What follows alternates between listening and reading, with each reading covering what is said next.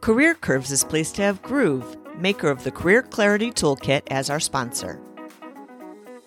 Are you feeling stuck or trying to figure out what's next in your career? The Career Clarity Toolkit uses design thinking, guided reflection, and career experiments to give you confidence. Go to careercurves.com/groove to get started. As a special promotion for Career Curves listeners, use the discount code CURVES to receive 10% off your first order. Welcome to Career Curves, where we talk to people who have interesting careers and explore how they got where they are. I'm your host, Beth Davies, and doing something a little bit different today. Today, I'm sitting with my executive producer and partner, Dan Henkel. Great to be here. So, Dan, a few weeks ago, we were planning for this episode, which is our first episode of 2020. And you wanted to do something special. And in fact, you proposed a particular idea. Yeah. Uh, you know, one of the things that we've been hearing from our listeners is they want to hear your story and they want to know a little bit more about who you are. So we thought we'd do that today. All right. So this time we're switching places and I'm on the guest side of the table. Exactly. And with that, I'm game. Let's do Very it. Let's jump in. So, obviously, I want to start from the beginning, Beth, but before we go there, I just thought, you know, this is our last episode of our first season. And I thought our listeners might be interested in hearing a little bit more about what inspired you to launch Career Curves. About a year ago, you and I started talking about doing a podcast and we were throwing around a different a couple of different ideas. And what's interesting is we worked together at the start of our careers 25 years ago and then took very different paths and really came back together with this idea of doing a podcast. And we were playing with some other ideas, but we kept going back to sharing the journeys we had had since we first started and finding it really interesting to tell these stories. And we would talk about other people we had worked with and telling their stories. And I just got, and I think you did too, really inspired by this idea of sharing these stories and really starting to say, how much could we help other people who might be feeling stuck get unstuck? And so I just, with you, started getting really excited about this idea and really recognized that for where I am in my life, this was the perfect next project. With that, I want to actually go back to the beginning um, and hear a little bit more about kind of the early days. So tell me a little bit about your childhood, your family, where you grew up. Yeah, certainly. So I grew up in Cleveland, Ohio, and I'm a middle child. So I have an older brother and a younger sister. My father was an attorney, and then my mother had been a school teacher. And she taught kindergarten, and she gave that up when she had kids, and then went back into education administration when her kids were in school and she could resume her career. So I had those types of parents who were who were career oriented um, and had professions. So tell me about some of the early messages you received from your parents about the work that you were going to be doing, career, that kind of thing. Yeah, so I don't think either of them gave a strong message of shoulds, like I should be any particular thing. I think I got some societal messages. So somewhere I picked up a message that I needed to have a lifestyle equal to or better than what my parents had. And that was just coming from yourself or, or I don't, yeah, I don't know where it came from. It's really interesting. I don't know if it was of the time. So I was a um, teenager in the 70s. Yeah. People were g- doing better than their parents That's did. true. And, and there That's had true. just been this trajectory of one generation doing as well, if not better, than the one before. Right. And so I picked up that message, but I don't think it was something my parents said to me. So that was one thing going on in, in my head. Another thing that was going on was my parents got divorced when I was um, about 12. And there was a constant struggle for child support in the house. And so sometimes my father would be coming to pick me up for a visit, and my mother would say, See if he has his child support check. Hmm. See if he has the check. And so I also got this message for myself that said, I will never be dependent on another person in this way. I am never going to be in this position. And so when you put those two together, I am going to do as well as my parents, but I was going to do it on my own. Got it. And so I think that was a big career message for me, right? That I had work I needed to do and that I needed to be successful. Talk about formative messages kind of in your early childhood um, that have stuck with you for the rest of your life. Right? Yeah. And yeah. then even as a child, I started getting jobs early on. At age 13, my friend Robin and I wanted to get jobs but couldn't. So we got volunteer jobs and we were candy stripers at a local hospital and we would transport patients to physical therapy. And that was at age 13. And probably at about age 14 or 15, the place where I took gymnastics or tumbling classes, they asked me if I wanted to become a spotter and an assistant teacher. And then even in high school, I also got a second job at a movie theater. And for all of these jobs, I had to get myself there. Working at the dance studio where I taught gymnastics, that took two buses each way for maybe an hour and a half's worth of work. Wow. And then I would go home. But there was always something for me about I'm going to work. I will do what I need to do to get to that job and to have that job that I want. Yeah, it sounds like there was some real work ethic that was built early on in, in your life. Um, so I'm kind of curious a little bit about where did that come from? Was it kind of self um, driven, uh, or do you think there were other things going on? I don't know where it came from. External validation has always been important to me, and that's not necessarily a good thing. I always wanted the good grades so that the teachers would say good things about me. And so I think I always wanted as well to do the good job at, you know, so that my boss would say good things about me. And so I think there's that kind of work ethic of I will be reliable, I'll be dependable, I'll work my tail off for you so that you then will like me and be proud of me. Before we move away from your childhood, I, am just curious did you have any sense of what you wanted to do in your work life later later on? I had no idea. I had no idea. I will say that my father went to law school, he was a lawyer. My mother had a degree as an educator, she was an educator. And so I definitely believed that there had to be that sort of a direct tie between what you study and what you do. And so I was thinking heavily about that. Got it. So so what was your plan as you were uh, finishing up high school? I didn't have one. What was really important to me after high school was making a move to become more of my true authentic self. I had gone to elementary school, junior high, high school with the same group of people. And as a result, they thought of me the way they always thought of me. So whoever I'd been at five years old was kind of still who I was as a high school student. But I knew when I was in high school, I wasn't that person anymore. So one of the important things for me to, for college was to go far enough away that I could create my new identity sure. that was more who I was. So I went to Indiana University and I chose Indiana because I thought, well, business school is practical. And again, with that direct line, if I go to business school, I can go into business. Indiana has a great business school. So I went to Indiana University. So, business school. So, I'm listening to all the things that you did during your childhood, what your dad did, what your mom did, business school. So, t- tell me a little bit more about that. Why like, did where pick, did that come yeah, from? where did it come from? I think it just sounded practical. I don't really think I knew what it was or what it would would be. I did not end up majoring in, in business.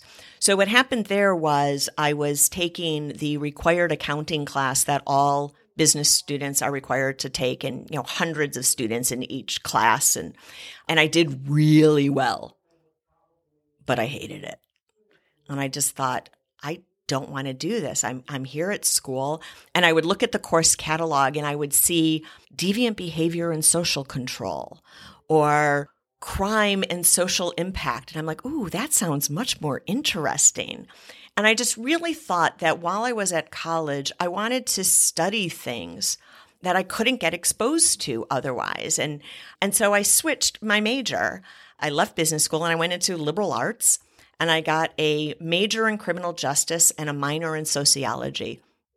And I had no idea what I was going to do with the, that degree, but I knew I was going to study things that really interested me. You know, th- what's uh, really impressive to me, Beth, is a lot of a lot of times people it takes until they're well into their career to start to figure out that okay i'm going to pursue more of my passions do less of the stuff that i really don't like. You were already doing that a lot in college and trying to figure out what actually sparks joy in your own life. That's pretty impressive. Yeah i think somewhere i think somewhere in my life i've always been fatalistic and what i mean by that is i've always known or thought as far as I know, I only have one life to live. And if this is it, and boy, I love life. So I really would love to later discover that there's more than one. But if this is it, and this is my only chance, then what am I going to do to make it my life and my chance? That's great. So tell me then, what did you do after you graduated? I was naive when I graduated because again, I had this idea that there has to be a direct line between what you study and what you do. And so I initially started to look for jobs in criminal justice. And I actually took a job at the clerk of court's office in Cleveland, Ohio. And I worked there for one week because it was a clerical paper pushing job. And I just couldn't do it. I needed to be creative and solving problems. And so I decided at that point, I'm going to go to law school but I'm still going to take a year off between undergrad and law school. And I decided not to worry so much during that year about what I was doing. Instead, just take the break. And so I worked as a waitress. And I also worked at Stanley Kaplan Educational Centers doing SAT preparation classes. Wow. And it was really the right thing to do. To my surprise, when I, I did go to law school and I started in law school, one of the first things they said was that they really preferred students who had time between undergrad and law school. And I had no idea that that was the case. But even this break that was, you know, not about having an internship in law still was a year off and still actually, I think, helped me get into law school. That's so interesting. And, and, and again, I, I just to point out that there's this myth that even when you're in your career that you can't take any time off in between jobs. And in fact, we know that that's actually not true. If you need a break, maybe you need to take a break. Um, and so you took a little break uh, before you actually went right back into school, and it ended up being a good decision for it, you. It did. I'm a real big believer in reflection time. That, you know, so long as you're on the treadmill and in the grind, you don't have time to think about who you are and what's important to you. And so if you don't have any of that downtime to stop and reflect, how do you get to know yourself and then make the right decisions for yourself? So let's talk a little bit about law school. Mm-hmm. And I'm just interested in why law school? Where did you decide to go? And what were you thinking at the time that that might lead to as far as career? I had heard horror stories about law school. I thought it was going to be horrible. I got accepted to Stanford in California and basically said, well, three years in California, that can't be bad. I'll, I'll go there. And probably within the first six weeks of law school, realized I was in the wrong spot hmm. and that it was just not right for me. I felt that my peers valued things that were very different than what I valued. There was a competitive competitiveness to them that I didn't share. And I really thought about dropping out of law school. And then I did a personal assessment and I said, okay, if I drop out now, I'm still going to carry this first semester of debt of law school, and it was pretty heavy. And so I will be a law school dropout, former waitress with a lot of debt. Hmm. And I thought, that's not the story I want to tell about myself. Whereas if I finish law school, then I always can say, I'm somebody who finished law school, even if I decide not to practice. And so I just felt like that was a point of strength that I preferred. And also, too, people said to me, Oh, Beth, the practice is different. The practice is different. And I held on to that. I'm like, okay, I'm going to make it through law school and the practice will be different. The problem was I didn't ask the follow up question Will it be better? So when I started practicing, it was in fact different, but for me, it wasn't better. And so I practiced, ended up practicing law for 13 months and 22 days. Um, and then I, and Do you then I quit. to the minute as well? I, I, I don't, but 13 months and, and, and 22 days. Yeah. And so what happened there was I came home on a Friday night and I was just like, oh, I'm so glad this week is over. So glad this week is over. And then I stopped and said, why this week? You didn't have any deadlines. You didn't have any conflict. It had to be the most copacetic week you can have. And you're miserable. Hmm. And I just thought, you know something? You need to quit. You know, you've been thinking about it now for a number of years. I had not adapted my lifestyle to the new income. So even though as a first year lawyer, right, that was a nice income, I hadn't gotten a new apartment, I hadn't gotten a new car. Uh, and so I was in a position where it's like, if I'm going to quit, now's the time. And so I went in that next Monday morning and I resigned. But I didn't know what I was going to do next. It's it's really interesting, and and again, it's the the myth out there is you should always have a plan. Many people would say don't quit a job unless you have another job, and you're sort of saying no. I've I've, I've decided this is not right for me, and and you made a big decision. That conventional wisdom of have the next job lined up before you quit is one that has never worked for me. And the reason it hasn't worked for me is when I'm in a bad place, it's not my best place to think about what my right next move is. What do I want? What makes me happy? What motivates me? For me, I've had to step out of a situation. So, Beth, before we uh, move along in your career, um, I want to dial back to law school just Yes. for another moment. And um, I've known you for a number of years. I know something very traumatic happened to you um, during law school. It's very true. And I know it's difficult to talk about, but I think it's all these things that we deal with in life are oftentimes pretty um, impactful on our, our overall trajectory. So, can you talk a little bit about what happened during law school and, and the impact that that had? So, my first year of law school, um, I was home for spring break, and it was a, a Monday. I remember it well.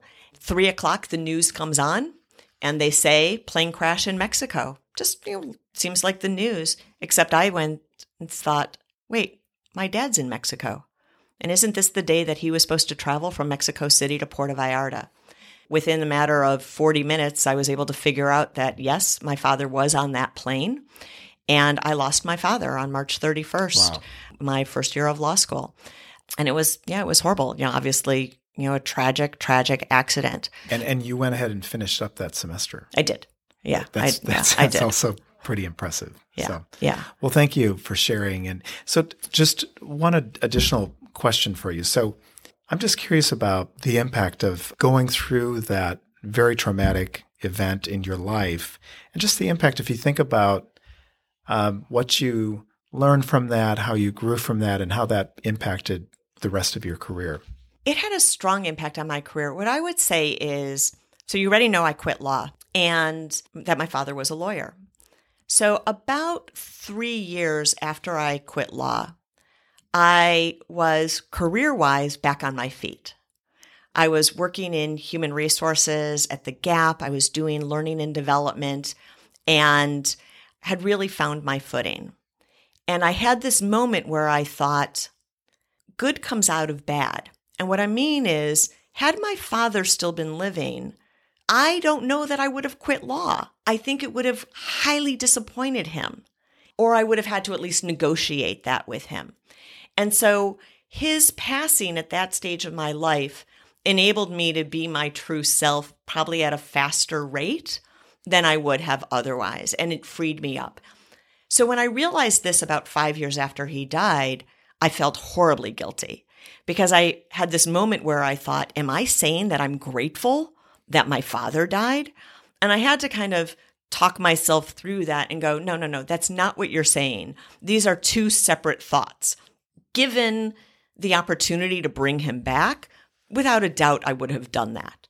But I didn't have that opportunity. So this is completely separate. And the ability to say good comes out of bad and to recognize that was super powerful. And frankly, that's something I've seen many times. And in fact, since then, had this trust that good will come out of bad. It's so true. Oftentimes, when people talk about their careers and some of the, the most important aspects of their careers, they oftentimes reflect on how they learned from and grew from something really difficult, uh, yes. whether in their personal lives or in, in the workplace itself. So uh, it sounds like you did that. And I'll just also call out, Beth, that a lot of what you're describing is a lot of self reflection, a lot of self awareness. So, so just understanding who you are, what's motivating you, what's motivating you to make decisions. And I think that it's it, it's a really important trait uh, for people to have as they're trying to get into that perfect job for themselves. I think I've always been that person. There are times that it's been really, really tough, particularly, say, in my teen years and even in my 20s. Those are years where there's a lot of pressure to conform. And sometimes being true to myself means not conforming. And this might be in even some of the smallest ways. Like, I've never liked beer. And yet in high school, there was tremendous pressure to drink beer. And people would say, drink it and you'll like it. You'll get used to it. And I'm like, it's disgusting. Why do I want to get used to it? And so I didn't drink beer. And I felt to a certain extent ostracized for that. But I still felt like, but that's not who I am. And I need to be me. And so I think there has always been part of me that's been wired to that. It is so much easier now at this stage of my of my life. And at this stage of my life, a lot of people will say to me how much they admire and respect that in me. And yet it was there before too, but it was almost a point of pain when I was younger mm. because I may not have had as many friends because I wasn't conforming and I was being myself. Got it. That's really interesting. So we'll get back into the career track here, and you made a, a big switch. So you so you quit the law firm, and then you become a human resources trainee at the Gap. I did. So, so tell us about that curve. Uh, a fifty percent cut in pay to to wow. take that position as well. So what happened was when I left law, like I said, I didn't know what I was going to do next. And so I took some time to reflect on things I had done previously where I that I'd really enjoyed. And in college at Indiana University, I was really involved in an organization called Union Board, which was the Student Activities Board. And I would lose all sense of time on those days, right? I'd suddenly go, wait, it's six o'clock at night. Did I eat lunch? I forgot to eat lunch. And I started to think, how can I get that in my job? How can I get a job where I lose all track of time? So I started doing a lot of informational interviewing. And for me, informational interviewing, the emphasis is on the word information, not interview. I'm going out and saying to other people, what do you do? How did you get into this? What is this work actually? And so I started doing informational interviewing to find out about event planning, those kinds of things. And through the informational interviewing, I was actually finding that that wasn't going to be a good fit for me. But other people started suggesting, because they'd say, Well, tell me more about you and what have you done? And people started to suggest, Well, have you thought about human resources? I think you'd like human resources. And I said, But I don't have any background in that. Again, this direct line. I don't have any direct background. And they said, but you can come in at an entry level and learn it on the job.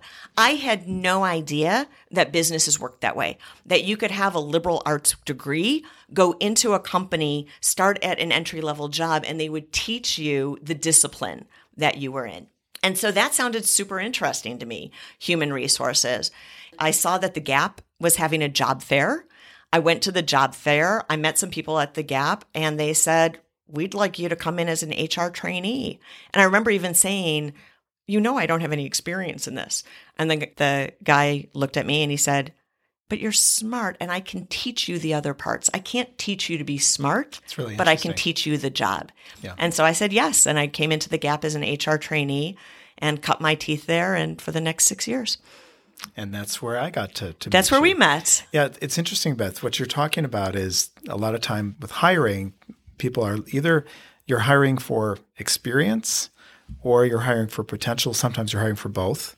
And in this case, Gap was saying, we see the potential in you. Yes. And we're going to actually bring you in and then we're going to give you this training and you were extraordinarily successful. Um, Thank you. So, yeah. so let's let's talk a little bit about now you're kind of in the world of human resources and sounds like the job at Gap was a better fit for you. It was a great fit for me First of all, going back to this idea that I liked events and activities planning, what I found was that I was doing a different kind of event planning. So, what I was doing was I was designing learning experiences. And there was this crazy opportunity to be creative, which is to say, okay, so if I want to teach people to be better communicators, if I lecture to them, that's going to be boring. But if I could create some activities, if I could create an experience, if I could create interesting simulations and role plays. And so I got an opportunity to be, to be really creative. I also found too that the work I was doing had a direct impact on the business. You know, if you're training salespeople to be better salespeople, and then you have better sales, the business thrives. Or if you're teaching managers to be better managers, the business thrives. And so this direct connection to the business was also super exciting to me. And frankly, I loved retail. It was super dynamic, fast paced, forward looking. And I loved the peers I was working with. Most of the people I was working with were about my same age. And so I found this fabulous group of creative colleagues where we got to invent what we were doing. And I loved it. What was happening with Gap's business at this time, the six years that you were with the company? It was actually in, in high growth at, at the time. And boy, does that give you tons of opportunities because we almost could try anything. Because if we made a mistake, the business was having enough successes in other things that a mistake was fine. We'll learn from it and, and move on.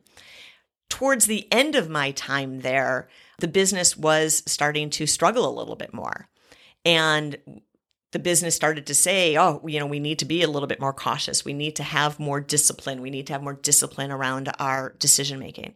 I also will say the company had grown in the six years that I was there. So it went from about being two and a half billion in business to 10 billion, which also meant that the size of the team significantly grew.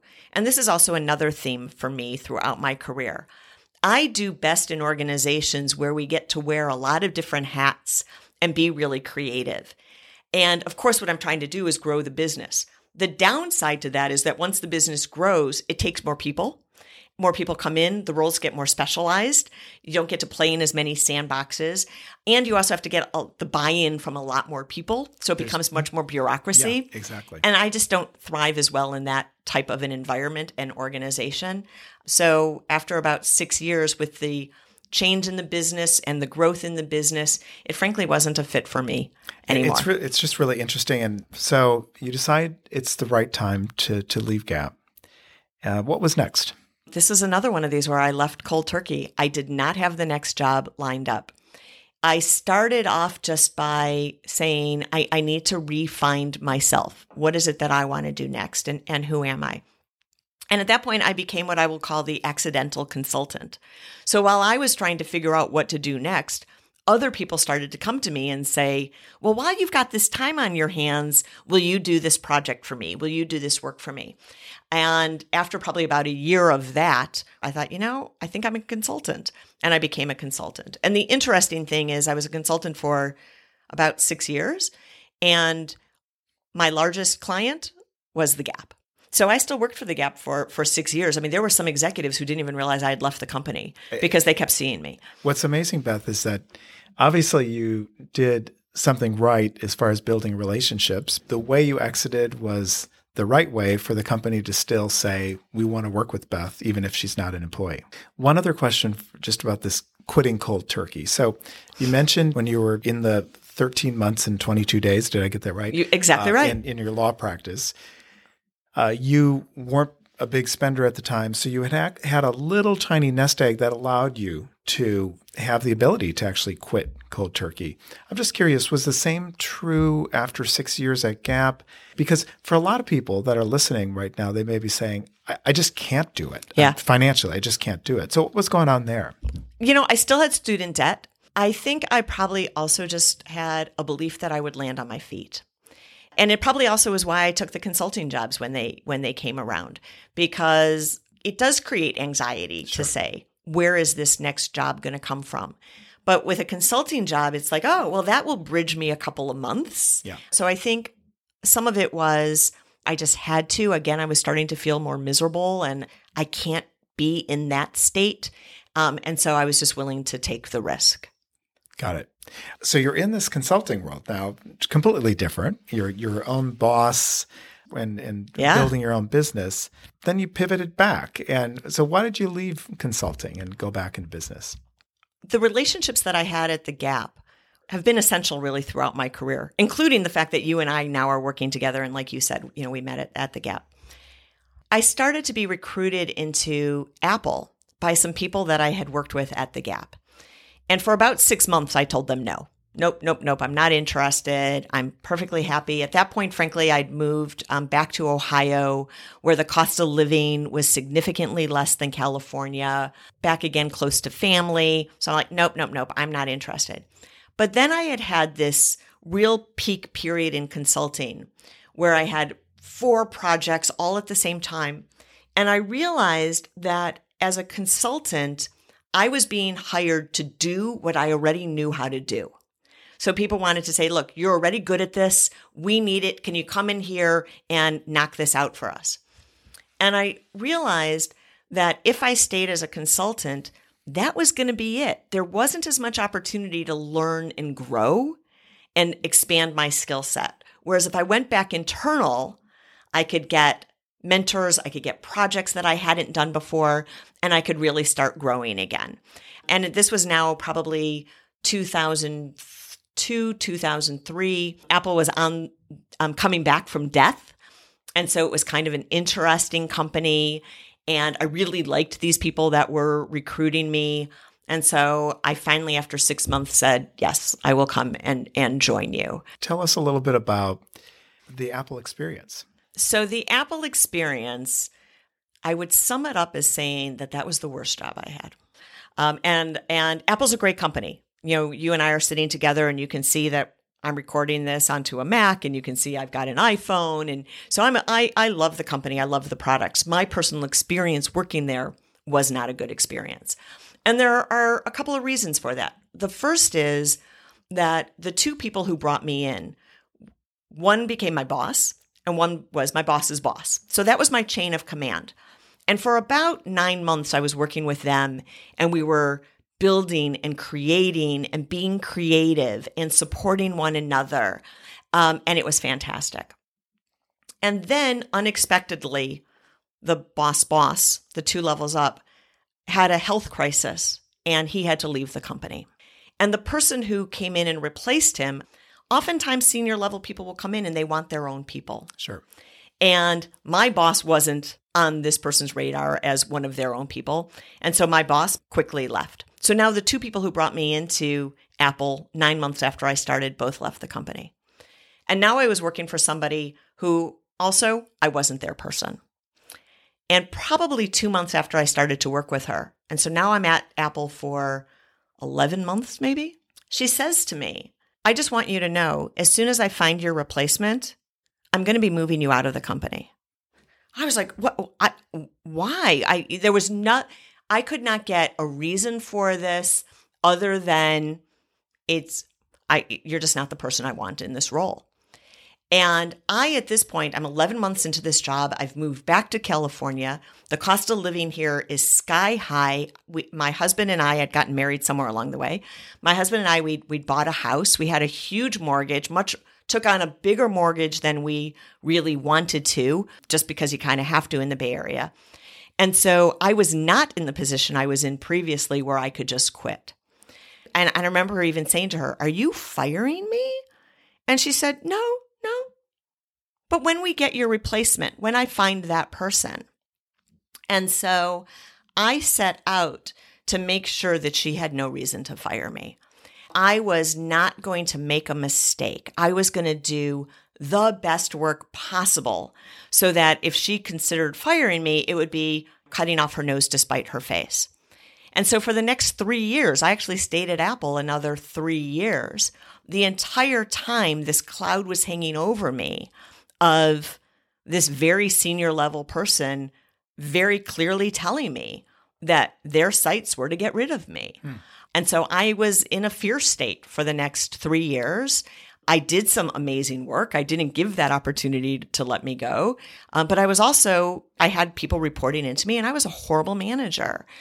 One of the things that I found is when I was in a place of fear, instead of being my creative self, what I was doing was I was trying to be a mind reader. And I was trying to say, what solutions are going to please my boss and keep me in my job? Not what do I think are the best solutions or what do I think are the right answers, right? It was all about how do I just keep other people happy? And it also meant too that I was micromanaging my team because I was afraid that any mistake my team made was going to give them that reason to let me go.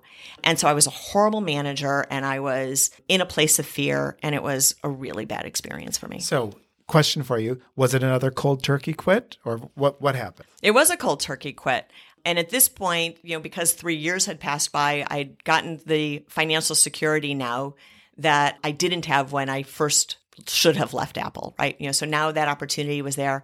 I also had the knowledge that I've been a consultant before. This idea that I can make it on my own. And so I left and I didn't know exactly what I was going to do next, but I knew that I could reach out to people and let people know I was back in a solo business and pick up some projects really quickly. And so I did that. And then what ended up happening next was some other people who had also left Apple I had moved over to Microsoft um, to help them start their retail business. And my last two years at Apple, I was working in the retail side of the business.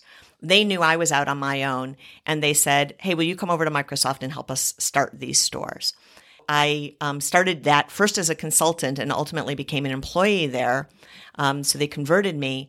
But what I discovered from that project was how much I love startups.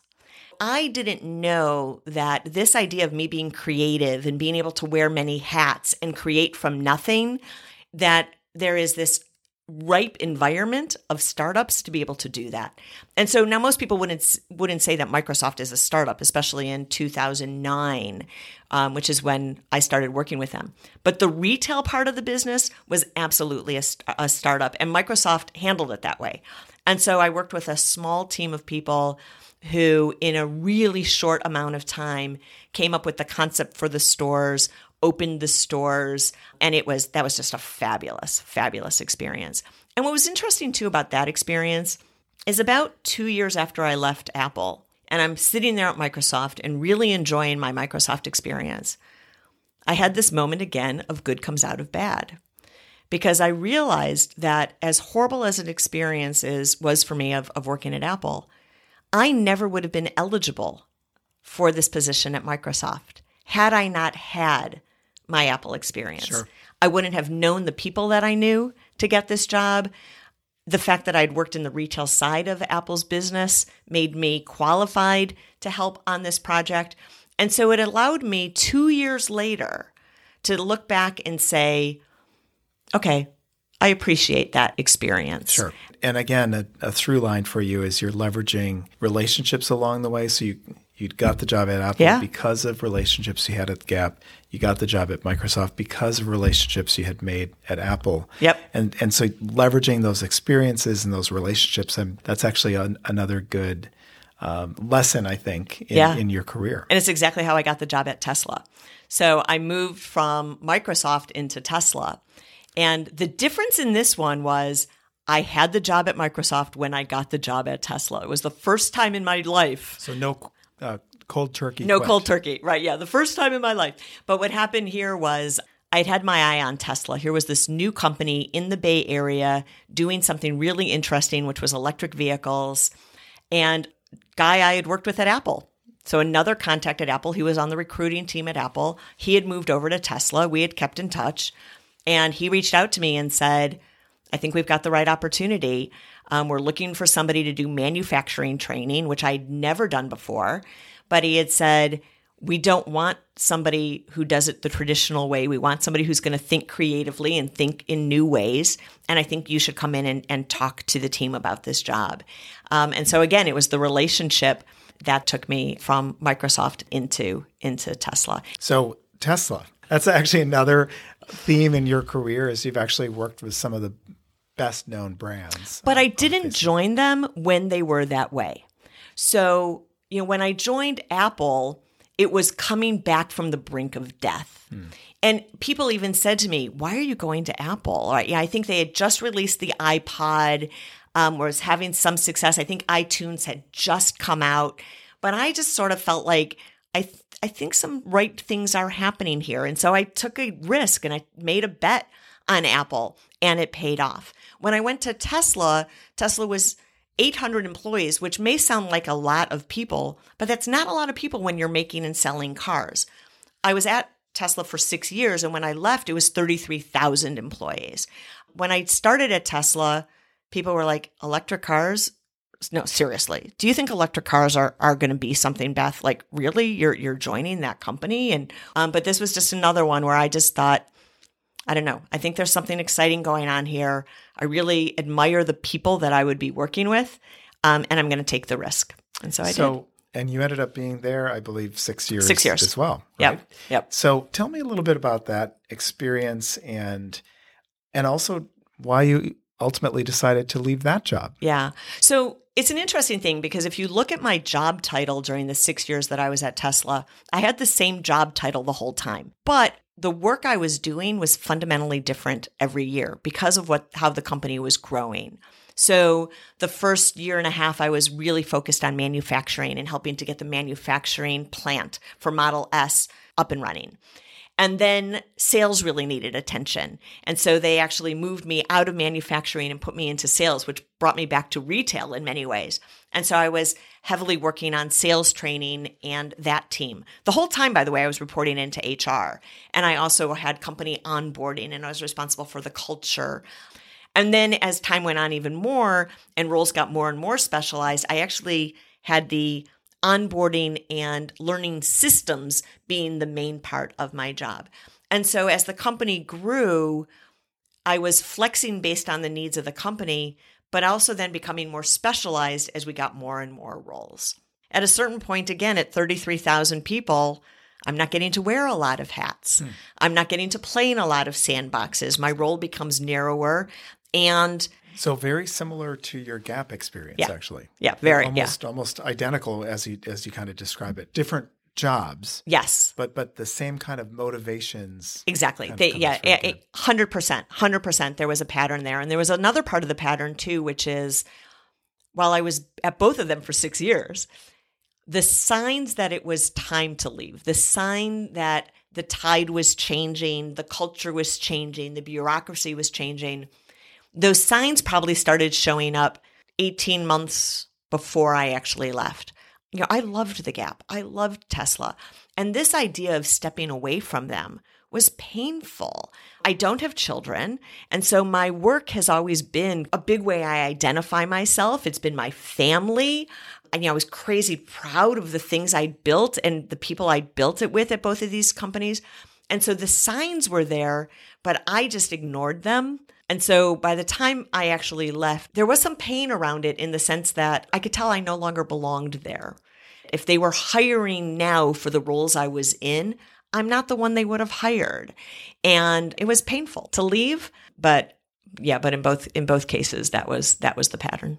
You know, and it's it's interesting, Beth. What you're saying is, that, you know, it may have been the perfect person when they hired me. Yes. And six years later, because of lots and lots and lots of different changes, maybe I'm not the perfect person anymore. And it doesn't mean that all of a sudden you've become not a great employee, but it's just not the right environment. So, as people are going through their own careers, I would imagine lots of people have these kind of uh, thoughts. Yeah. Uh, and and what you've demonstrated throughout your career is when you've made that decision, you've said, okay, now's the time. It's to, it's time to move to next. And I I really do wish that I had paid attention to the science earlier because by staying there longer and being a misfit, all kinds of negative self talk creeps in. Where instead of being able to just objectively recognize that this is what happened, I start to think negative thoughts about myself. I'm not good enough. I no longer am smart enough. I'm no longer right. Like something is wrong about me. My confidence then starts to take a hit. And had I left when those signs were first there and had been better able to say, you know, look, it's been a great ride. You've had tremendous success here. This is what happens when you're in successful organizations that are growing fast. take this for what it is. You've learned a ton. You can leverage this. Go Yeah. fly. Yeah. And instead, I, I have had it hit my psyche a little bit, a little bit too much. And I, So that's Yeah. it's another great lesson. So you the Apple experience basically you're not going to do your best work when you're operating out of Yes. fear. Uh, now you're talking about Tesla. You're not going to do your best work if you're not feeling really confident. yeah, it's a great Um, point. And so I think just just those are some interesting things Mm-hmm. to, for all of our listeners to be thinking about as well. So what's happening now? When I left Tesla, I started thinking, should I go and do another corporate HR type job? But my heart just wasn't in it anymore. It was one of these of I've really done that. I've done it at some great companies and it was time for me to do something new. But I didn't know what that new was was going to be. And so I started doing some consulting because for me at this point I can always fall back on that. At the same time though I was really trying to figure out the next. And I really tried to tap into what is it right now that is fueling me and driving me. And I also did one other thing that was a bit unusual, which is because I have some big companies on my LinkedIn profile, I have a lot of people who will reach out to me just to link in and connect with their network. And I typically say yes, but people started to say to me, Can I talk to you for 30 minutes? I'd love your feedback on my product. I'd love to get your thoughts on X. And I had the space and time that I basically started saying yes to everybody. What I didn't tell them was there was going to be a price that they were going to have to pay for this 30 minutes of my time. And the price was that at some point I was going to ask them, why me? But the reason that I was asking that is I wanted to get some feedback on how did other people see me? What were some unique talents or perspectives or just ways that I could be in the world that were in fact unique? And I couldn't see them for myself. And so I would talk to people, and oftentimes at the end, they would say, Wow, the advice you gave me is unlike others that people have given me, or your perspective. And I would ask them about that, and they'd say, You have an authenticity, you have a voice that's really inspirational. And I heard that and said, That's kind of crazy and kind of cool. I didn't know I was that person. I used to be criticized for being different. I used to be criticized for not being the conformist. Now I'm having people tell me that they value the fact that I'm not the conformist. It was weird for me to hear that, but I loved it. I loved it. And I thought, that's exactly what and who I want to be. I want to be somebody who, at this stage of my life, is inspiring others, inspiring others to be their best selves, their authentic selves, to be creative, to think out of outside the box. And so I started to say, what are the ways that I can do that? And I realized that I'd been invited to teach at IE University in Madrid. So I'm like, yeah, I'm doing that. And so I teach one week a year. I also get opportunities to be a keynote speaker at conferences and be up on a stage and influence, you know, a room of a thousand people or inspire a room of a thousand people. And I love that. And then I get to do things like this podcast. And it's the perfect, perfect place for me to be at this place in my life, which is giving back and inspiring others. And I couldn't be happier. That's that's so great, and and I think very clearly you're you're leveraging everything that you've accumulated along the way, right? All the Yeah. the life lessons and experiences, and uh, so it's really really fun to hear. Thank so, you. So, as you know, we do a lightning round. First question: What is the smartest career move you've made, whether intentionally or unintentionally? Quitting law. I really think it was quitting law. It was recognizing that I was in the wrong place and having the gumption to just say, I, I can't do this. I actually want to take a moment too and give a shout out to my mom. I got the job offer at the Gap six months to the day after I left the law firm. And the reason that I know that is when I called my mother to tell her that I got the job offer, she first let out a big exhale of relief and then said, You know, oh, honey, you were so brave. You were so brave to make this move. And, you know, it's six months to the day. So she'd been keeping tabs, but I hadn't. And I'm really grateful, by the way, that she didn't just tell me I was brave before that point. Because if somebody had said to me at the start, You're brave, I would have gone, no, I'm not. I'm not a brave person. don't. But and I would have. I don't know what I would have done. But um. But uh. Yeah. So she acknowledged my bravery It's- after it- I'd used it. I have to say, it's kind of amazing about your mom. There's there's a lot of parents that probably would have looked at the move as a step back, and I think your career has shown that it was really a step forward. Yeah. So Yeah, exactly. great. So, if you could have one do over, what would it be and why? You know, probably also not a surprise based on the things I've said. I would have left those other jobs sooner, you know, than than I did because when I left them because they had taken a toll on my confidence. I think some of my next move required some recovery time as well as reflection time. Uh, and so I really wish I had had left those jobs at the earlier signs that it was time to leave. Yeah. So, what's one piece of career advice that you would have given your younger self? When I started my career at the Gap and I was with a large group of peers that were about my same age, that cohort has really propelled everything else. I lucked into that. And so if I could go back in time, I would actually more consciously say to the, my younger self, start your career, find a group of people, like even go someplace that's going to be a bit of a larger company because the people you meet early on are going to play a role for you forever. So I think that first peer group is really, really important. Last question How do you define success? It changed has changed for me over the years. At this stage for me, success is when somebody comes up to me and says, You've inspired me. You've made me think differently about myself and what I can be. Having that kind of legacy on others is for me, it's just everything. That that's that's the that's the success. That's fantastic. And Beth, it's been really quite a pleasure to to flip the switch here a little bit and be on this side of the table. And and thank you so much. I think our listeners are really going to enjoy listening to this episode. Dan, thank you for doing this. this was a you. lot of fun. It was great. We've reached that point where it's time for our epilogue. And there's a couple of things that I want to say to everybody who's listening. First is thank you. You've helped us learn and grow, and we're really grateful for all of the feedback that you've shared. We do have a couple of requests. The first is please tell others about the podcast. We really want to grow our audience, and we need your help. So please share. Second is keep the feedback coming. You can comment on episodes on our website, careercurves.com, or you can send us an email at hey at careercurves.com. Finally, we love reviews, so please leave us a review on Apple Podcasts. That's it. While this marks the end of season one, we aren't stopping or taking a break, so look for a new episode in two weeks. So, as always, thanks for listening, and we wish you much success in 2020.